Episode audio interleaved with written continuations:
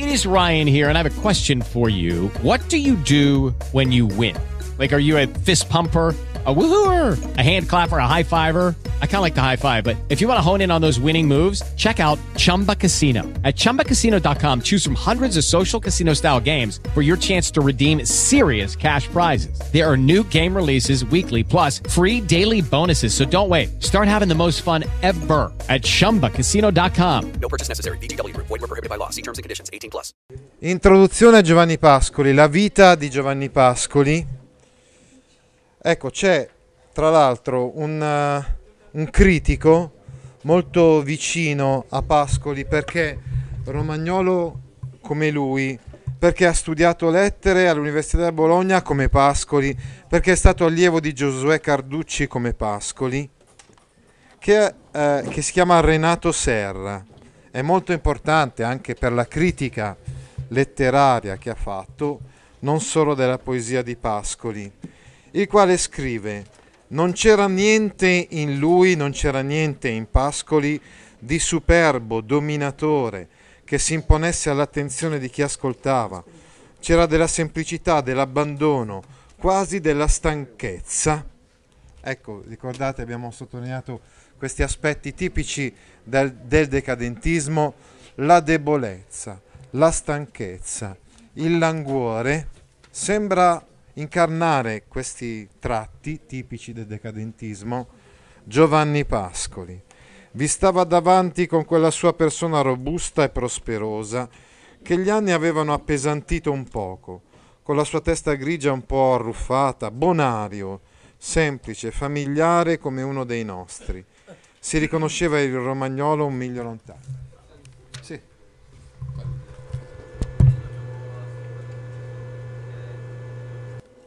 Dicevamo che si riconosceva il romagnolo lontano un miglio, quindi vuol dire che si capiva subito che Giovanni Pascoli era romagnolo, solo al vestire cappello e all'andatura. Tutta schiettezza, questa schiettezza non toglieva in chi l'ascoltava un senso di inquietudine. Ecco, quindi dietro questa bonarietà, questa semplicità, come vedremo dietro la, sem- l'apparente semplicità della poesia di Giovanni Pascoli, c'è un'inquietudine, c'è un disagio esistenziale profondo eh, che, che lo turba. La sacra ombra della poesia seguiva la sua persona e lo occupava tutto e lo rapiva in sé e lo faceva strano a tutte le altre parti e cure della vita, assorto e solo e contento nel suo segreto piangere e gioire e contemplare e, ca- e cantare non era una facoltà di cui egli si servisse, era, una qualche cosa, era un qualche cosa di sciolto e di puro, che operava in lui in tutti i momenti, che lo poneva in mezzo agli altri uomini, disarmato e innocente come un fanciullo. Ecco, Renato Serra utilizza questa similitudine del fanciullo che poi sarà usata anche da Pascoli per indicare l'atteggiamento con cui ci si deve porre di fronte alla vita. Lui userà la metafora del fanciullino in, nel suo scritto di poetica più importante. La poetica del fanciullino era quello che poi dice lo stesso Renato Serra, era un incanto perenne che tramutava ai suoi occhi l'aspetto e il valore di tutte le cose. Un atteggiamento di stupore, di meraviglia, che trasfigurava le cose, che venivano quindi non tanto rappresentate in modo naturalistico, appunto, ricordate, naturalismo, in modo non erano descri- descrizioni oggettive, ma riflettevano la passione eh, riflettevano i sentimenti profondi del soggetto, il soggetto che quindi vede la realtà e anche in un certo senso la deforma. Se vogliamo, banalmente potremmo dire, si passa dall'impressionismo all'espressionismo, nel senso che descrivendo la realtà emergono anche diciamo, le inquietudini del soggetto, le inquietudini della persona. Giovanni Pascoli nacque a San Mauro di Romagna nel 1855, quarto di dieci fratelli, una, fratella, eh, scusate, una famiglia, volevo dire, numerosa ma felice, serena, perché il padre era benestante il padre aveva un ruolo importante di amministratore della tenuta La Torre dei principi di Torlonia e quindi poteva permettere a tutta quanta la famiglia, a tutti questi figli, di crescere nel modo migliore possibile. All'età di dieci anni entrò nel collegio degli Scolopi di Urbino per continuare gli studi. Qui però, proprio mentre era a Urbino e stava studiando, arrivò la notizia della morte del padre. Il 10 agosto 1867, eh, 10 agosto io lo so perché tanto di stelle, eh, tranquilla, eh, una notte, tornando appunto da una fiera, da, da, tornando da Cesena, il padre fu aggredito e ucciso, ammazzato, forse da uno dei suoi sottoposti, o per invidia, o per questioni probabilmente economiche, o per vendetta, eh, non si sa bene, ci furono delle indagini eh, che non portarono alla, alla scoperta di, dell'assassino, anche se lo stesso Giovanni Pascoli in prima persona mm, si mise a, cioè incentivò diciamo, queste indagini, non, rius- non, si riuscì mai a trovare chi, eh, chi ammazzò il padre. Eff- effettivamente questa fu la sorta di distruzione del nido, ecco il nido. Spesso pa- Pascoli rappresenta con questo simbolo, il simbolo del nido, la famiglia una famiglia che protegge, una famiglia che eh, quindi custodisce dalle avversità della storia, della realtà, del mondo. Non sempre però è possibile eh, preservare eh, questo nido familiare dalla violenza. È proprio in quella poesia infatti si dice, così come un rondinotto fu ucciso, non poté più tornare nel suo nido a dar da mangiare ai suoi rondinotti. Così fu ucciso il padre di, di Giovanni Pascoli, non poté più portare so, la bambola che aveva preso dalla fiera di Cesena per sua figlia e quindi non poté più assicurare ai suoi figli quella tranquillità, quella serenità. Il nido fu distrutto per sempre, quel nido. E anche se Giovanni Pascoli in un certo senso passò poi tutta quanta la sua vita nel tentativo di ricostruirlo disperatamente, quello della famiglia di origine però, una, un nido, una famiglia quindi che non era un'apertura nei confronti della realtà feconda, fecondatrice di nuova vita, non era una nuova famiglia, ma era l'abbarbicarsi eh, anche un po' morboso a volere a tutti i costi eh, mantenere in vita la famiglia di origine, anche se questa famiglia di origine eh, viene colpita da parecchi lutti.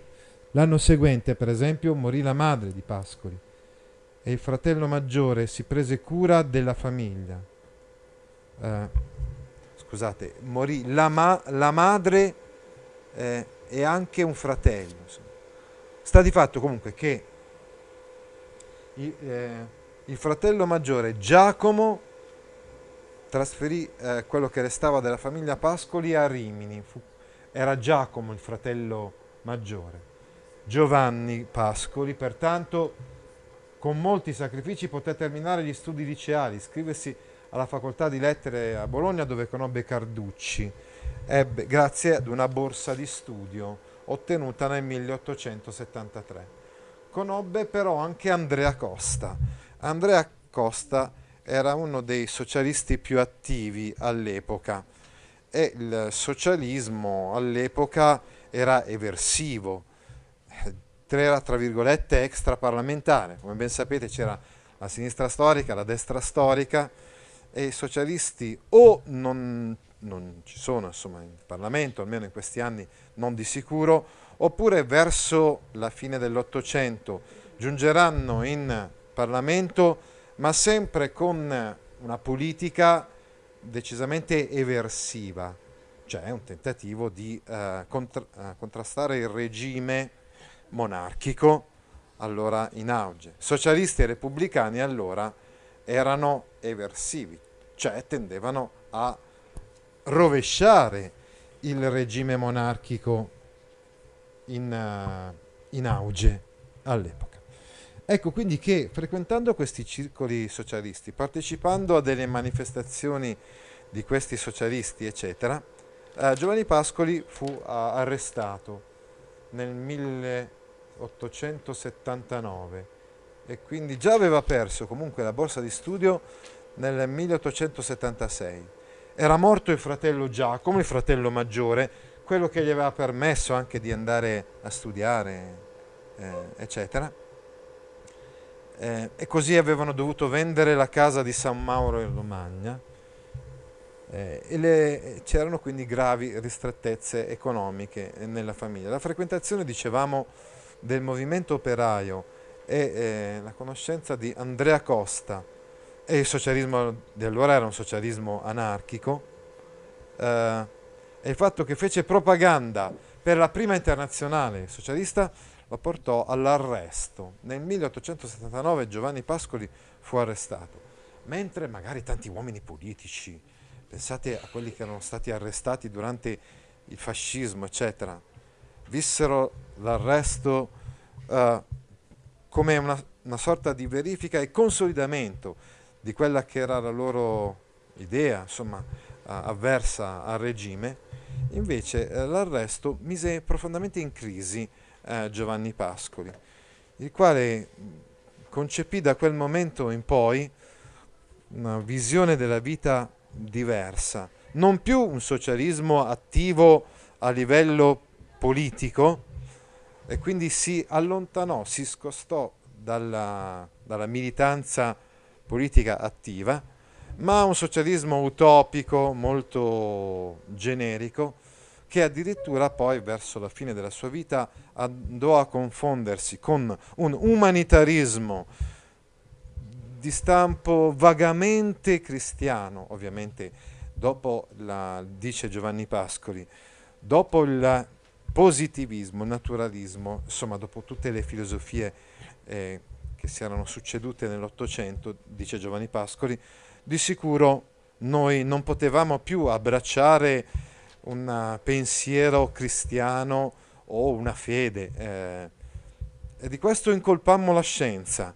perché ricordate, adesso siamo nel periodo del decadentismo in cui si vuole far a meno, si vuole superare il razionalismo scientifico del periodo precedente.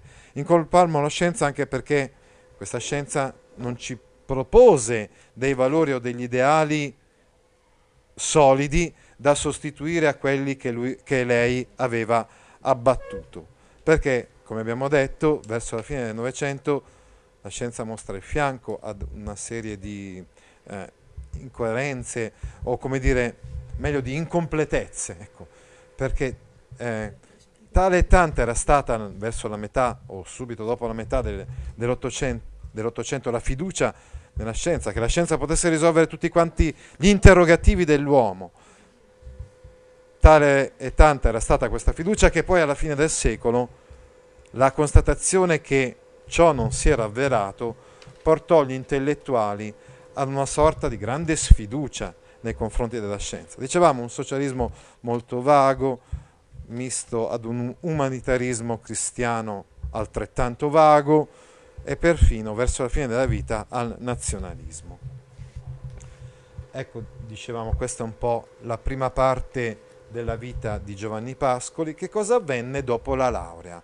Si laureò in letteratura greca, si dedicò all'insegnamento. Anzitutto fu professore di liceo a Matera, quindi piuttosto lontano dalla sua terra.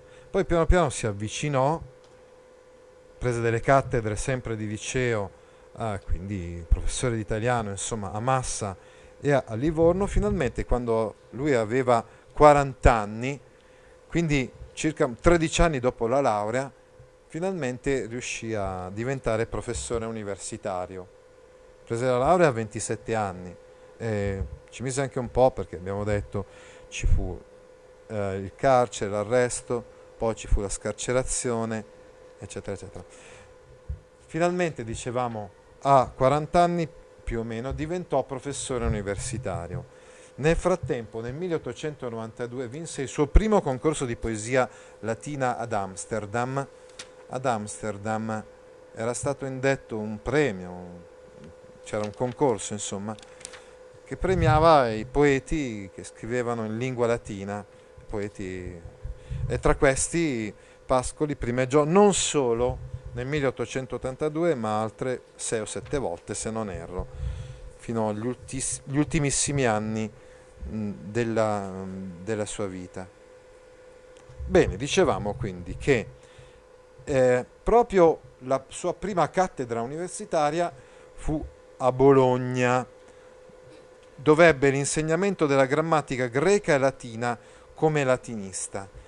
Di fatto però eh, erano molte le università che dopo il conferimento di quel premio si contendevano questo professore. E allora lui fu chiamato anche in altre città a insegnare nelle università, ad esempio di Messina, dai 42 ai 47 anni, o di Pisa, dai 47 ai 50 anni. Eh, solo diciamo, con la morte, se vogliamo, di, di Carducci, eh, fu chiamato a succedere a lui all'Università di Bologna come professore di letteratura italiana. Nel frattempo aveva già scritto parecchi studi danteschi molto importanti, eh, nel senso che aveva proseguito i suoi studi di letteratura italiana ed era diventato anche un critico importante insomma, di letteratura italiana. Ecco, uh, come vedete quindi la sua vita è una vita di spostamenti. Comunque sta di fatto che anche se si spostava tanto, lui non amava uh, stare lontano troppo da casa e cercava sempre di ritornare a casa il più presto possibile. Riuscì poi a un certo punto a, uh, a, a, come dire, a comprare una casa a Castelvecchio di, Bar, di Barga, nella Garfagnana, quindi siamo in provincia di Lucca, siamo in Toscana. Ecco, questa casa nel suo progetto doveva essere una sorta di nido ricomposto, lì si doveva ricomporre la famiglia di origine e quindi chiamò a vivere insieme con lui Ida e Maria, che erano due sorelle nubili, quindi che non si erano sposate, anche lui era scapolo e non, non si era sposato. Il grande progetto è il seguente, quello di, ecco, di ricostituire la famiglia di origine così travagliata da una serie di lutti, eh, alcuni dei quali eh, li abbiamo anche citati, e che doveva accompagnare poi Pascoli in tutti gli ultimi decenni della sua vita. Tuttavia nel 1895 Ida eh, decide di sposarsi, di prendere marito gli altri due, cioè Giovanni e Maria, detta però confidenzialmente il più delle volte Mariù, eh, se la presero molto con Ida. Pascoli scrisse all'altra sorella, sono disperato, a volte sono preso da accesi furori d'ira nel pensare che Ida freddamente se ne va strappandomi il cuore. Si rivolge a Mariù, no? E quindi sente questa lontananza, questa decisione di Ida come un ulteriore strappo, una lacerazione tremenda e insanabile. Pertanto rimangono loro due in questa casa di Castelvecchio, cioè Giovanni e Mariù. Combinazione, una cugina di Pascoli um, ha un certo legame con, con Pascoli, una cugina lontana diciamo, e, e c'è una proposta di matrimonio. È chiaro però che dopo quello che aveva scritto alla sorella Mariù relativamente ad Ida, non avrebbe mai potuto giustificare una scelta simile, cioè non avrebbe mai potuto giustificare una scelta del suo matrimonio e quindi lui rinunciò a questa idea, a questo progetto che pure era possibile di sposare questa cugina alla lontana e decise di rimanere in, insieme a Mariù per tutta quanta la sua vita. Dicevamo questa è una, una scelta un po' particolare e infatti molti hanno, so, hanno sottolineato questo legame strano insomma, che, eh, che si verifica fra uh, lui e Mariù un legame di sangue un po' morboso, fatto di mesti e sacri ricordi e di devoti affetti. Ecco, quindi prima comunque avevano, avevano preso una, una casa in Romagna, ma poi abbiamo detto di fatto nel 1895 la prendono a Castelvecchio, appunto di Barga, in provincia eh, di Lucca. E così lì continuò a vivere Giovanni Pascoli. E quando poi diventò professore universitario a Bologna, la sua vita era, era così concepita. Al mattino e durante la giornata era costretto, quasi costretto ad essere in università e non amava molto il rapporto, il legame con, uh, con gli studenti. Non vedeva l'ora di ritornare, insomma, nella sua casa di Castelvecchio, dove dedicava tutto quanto il tempo appunto a questi, a questi, affetti familiari, costituiti ormai dall'unica sorella che era rimasta, la sorella Mariù, e dagli studi a cui si dedicava in modo costante e ossessivo quasi. Ecco, gli ultimi anni della vita, eh, mentre lui non era mai stato uno, uno scrittore, un poeta politico, decise invece di eh, celebrare nei suoi testi alcune imprese mh, diciamo dell'esercito italiano, in particolar modo nel 1911 il suo testo più importante a questo proposito che la grande proletaria si è mossa. Quindi ricapitoliamo. Odi e inni, poemi italici, poemi del risorgimento, canzoni di Reenzio, poesie che lui scrive, anche che ha scritto in precedenza, per celebrare la patria. Quindi, come dicevamo, c'è una sorta di deriva, se vogliamo, nazionalista in Giovanni Pascoli. Parliamo di deriva nazionalista perché noi, col senno di poi, sappiamo che l'impresa di Libia del 1911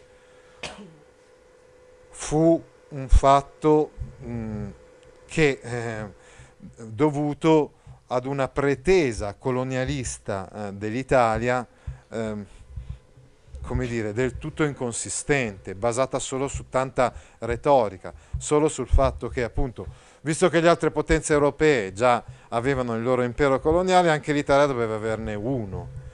Eppure Pascoli non colse questo aspetto, queste ambiguità, anzi, con il suo testo La grande proletaria si è mossa, diede una giustificazione. L'intellettuale Giovanni Pascoli diede la seguente giustificazione. Eh, vedete come mescola insieme il socialismo, dicevamo, col nazionalismo. Nel senso che dice l'Italia è la grande proletaria in mezzo alle altre nazioni che sono nazioni aristocratiche e che hanno così tante risorse e anche una storia di stati nazionali molto più lunga o comunque uh, molto più oppressiva, l'Italia è una proletaria in mezzo a grandi, queste grandi potenze è giusto però che anche lei abbia il suo impero coloniale così come ce le hanno tutte le altre potenze europee. Ecco, vedete come, come giustifica l'impresa coloniale de, della Libia. Nel marzo del 1912 l'ultima vittoria in quel famoso premio uh, ad Amsterdam uh, di poesia latina col poemetto Tallusa. Dovete sapere che gli studiosi di storia della letteratura latina inseriscono doverosamente un capitolo, un, uno degli ultimi capitoli del, della loro storia della letteratura latina a Giovanni Pascoli, perché scrisse delle poesie, in particolar modo questa Tallusa, l'ultima, davvero eh, significative e originali.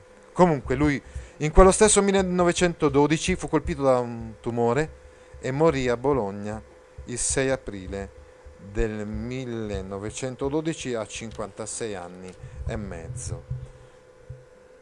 Ecco, uh, aveva tre tavoli sulla sua scrivania, leggete anche la risposta regressiva alle offese del mondo, nel senso che quando ritornava, per esempio, nella sua casa di, di, di Castelvecchio, proprio fisicamente aveva un tavolo su cui scriveva i, i suoi componimenti di poesia italiana e le sue raccolte vengono portate avanti in parallelo.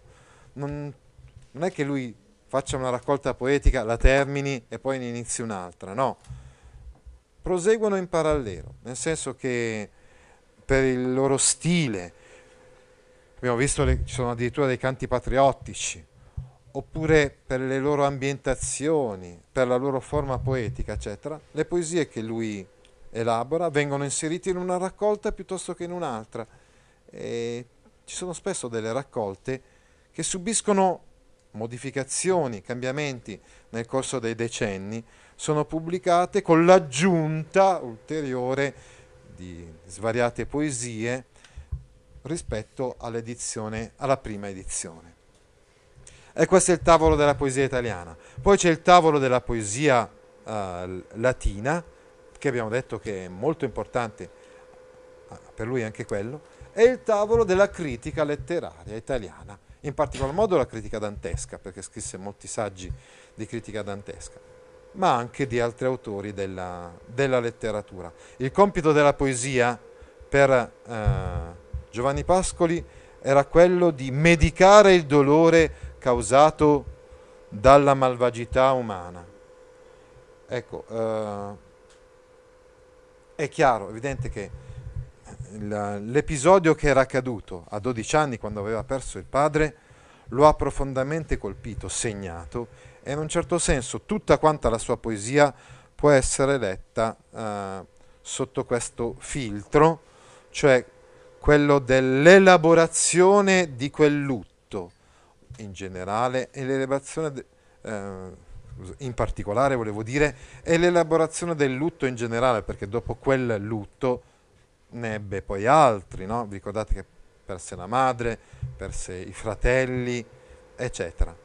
Eh, questo è un po' l'elemento unificante di tutta quanta la produzione pascoliana. Anche quando lui sembra farci una, una sorta di idillio campestre, cioè ci scrive delle poesie con una descrizione apparentemente, eh, apparentemente diciamo oggettiva dell'ambiente piuttosto che di un animale o di un altro, in realtà lui ci sta parlando sempre di se stesso, ci sta parlando sempre dei suoi turbamenti, delle sue angosce e, e chi sa leggere con attenzione la sua poesia riesce a cogliere, come ci ha spiegato Renato Serra eh, sin dalla prima cosa che abbiamo letto su, su Pascoli, riesce a cogliere eh, queste ansie, le ansie del poeta, i drammi eh, del poeta. Ecco quindi che, eh, che poi ci sono alcune tematiche su, sulle quali ci soffermiamo, in, ci, ci, soffermeremo in seguito. Iniziamo col dire che eh, apparentemente Pascoli sembra un poeta tradizionale, nel senso che utilizza formule chiuse, la poesia come attività privilegiata di, di conoscenza e anche la funzione sociale prestigiosa.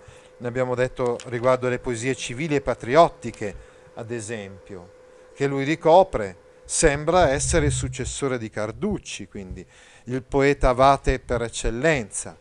In realtà lui sperimenta, sperimenta tantissimo, anzitutto il nuovo rapporto tra metrica e stile, l'apertura ad un lessico inedito, ad esempio il lessico tecnico specialistico della botanica piuttosto che della faunistica, i nomi concreti delle cose, ma poi soprattutto le onomatopee è il tipico fonosimbolismo pascoliano, cioè lui esprime um, quello, i suoi sentimenti, riesce ad esprimerli attraverso, attraverso dei suoni che sembrerebbero quindi eh, come dire, privi di significato.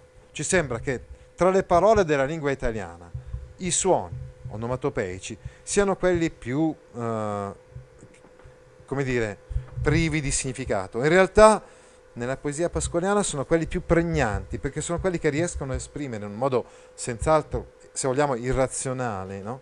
intuitivo, riescono a esprimere le ansie che lui vive eh, in sé. Allora, dicevamo, impressionismo ed espressionismo. Ne abbiamo già un pochettino parlato.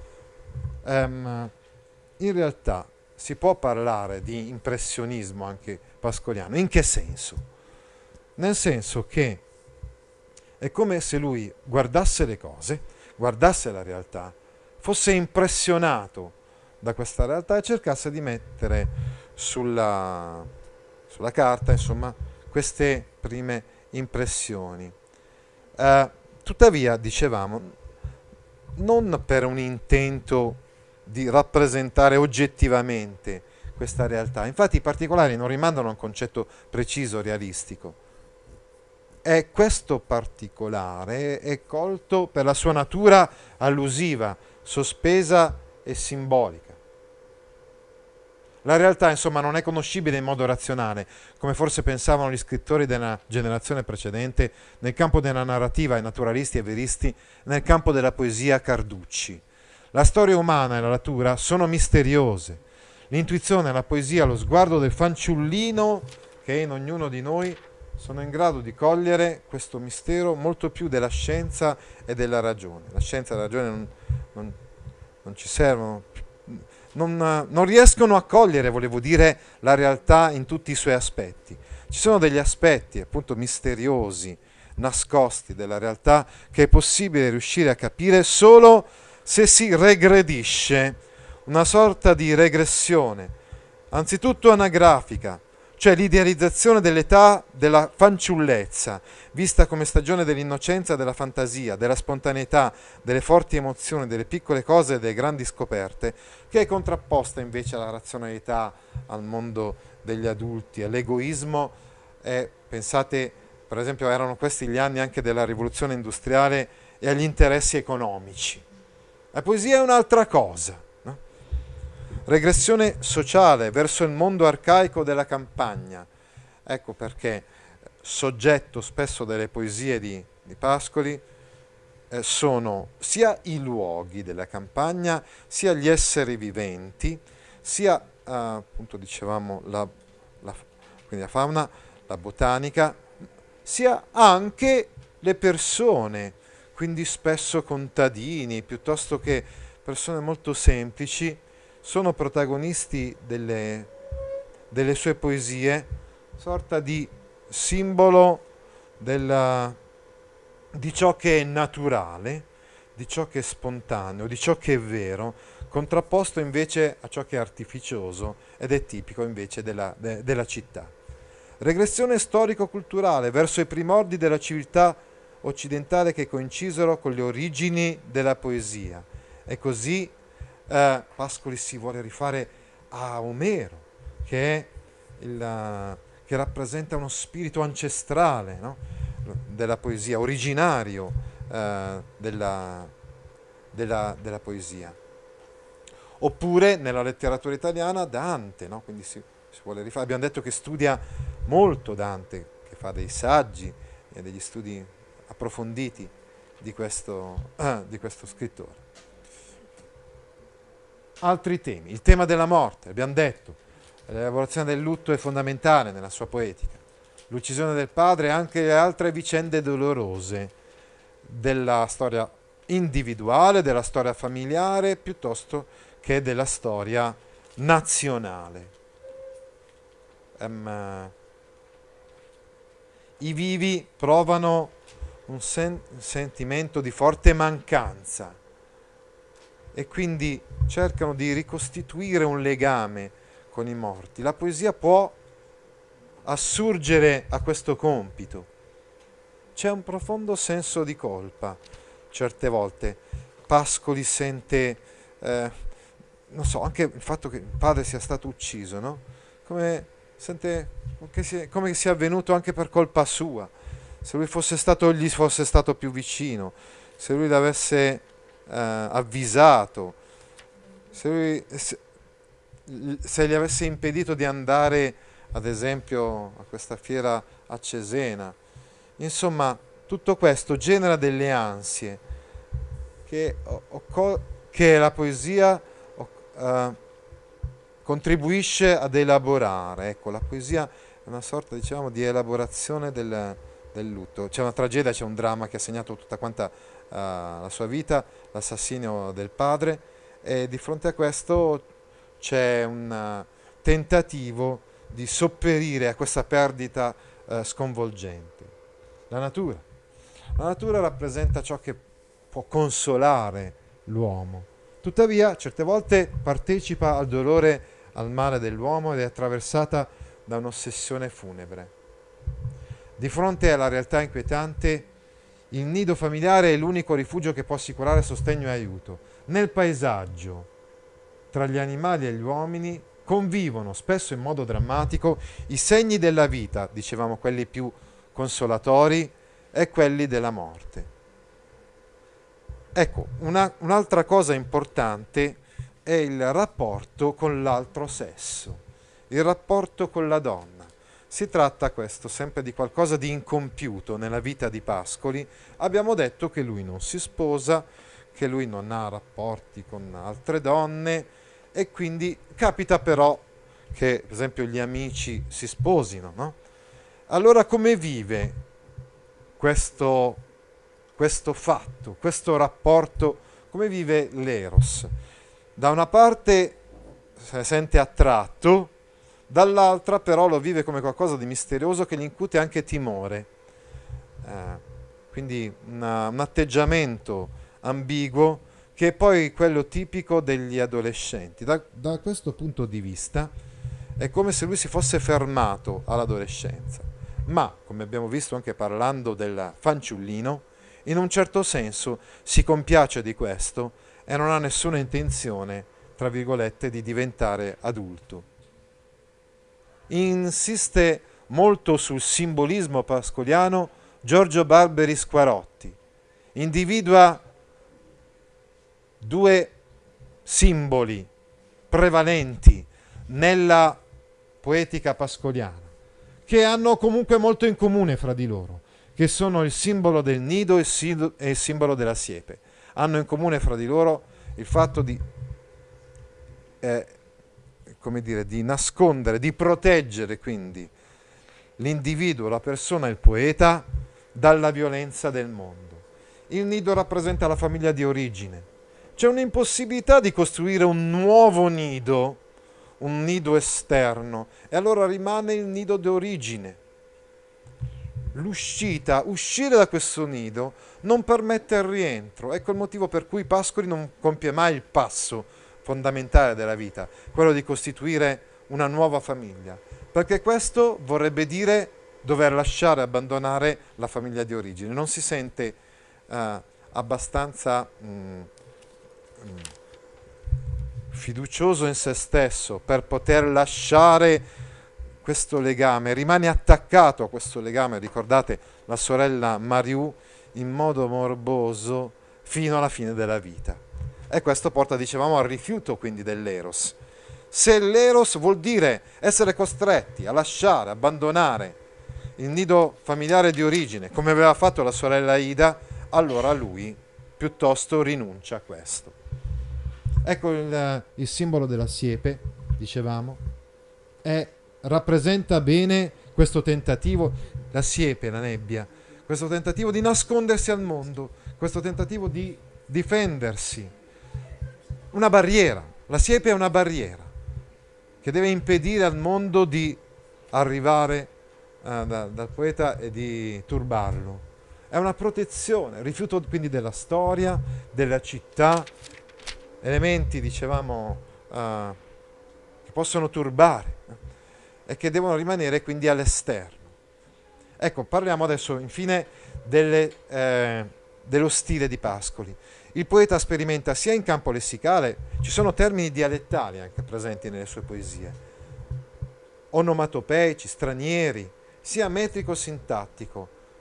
Contini parla infatti di fonosimbolismo pascoliano, da Contini in poi viene utilizzato questo termine per indicare il modo particolare che ha eh, Pascoli di dare un senso, un significato anche ai suoni i suoni diventano un simbolo di quello che lui prova profondamente dentro di sé.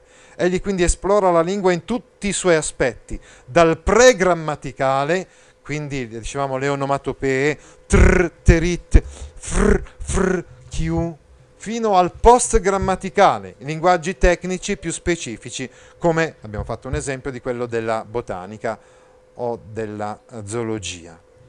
Si tratta questo dello sperimentalismo linguistico e quindi si passa continuamente nelle sue poesie dal linguaggio pregrammaticale delle onomatopee e delle altre figure di suono al linguaggio grammaticale, la lingua comune, al linguaggio post-grammaticale, i termini tecnici. I tre linguaggi convivono fra di loro, si fondono in un nuovo significato, in un pastiche, se vogliamo, che è tipico della, dello stile pascoliano ed è quasi inimitabile, ma nello stesso tempo è anche ciò che condizionerà la poesia del Novecento. E qui ci viene in mente Montale.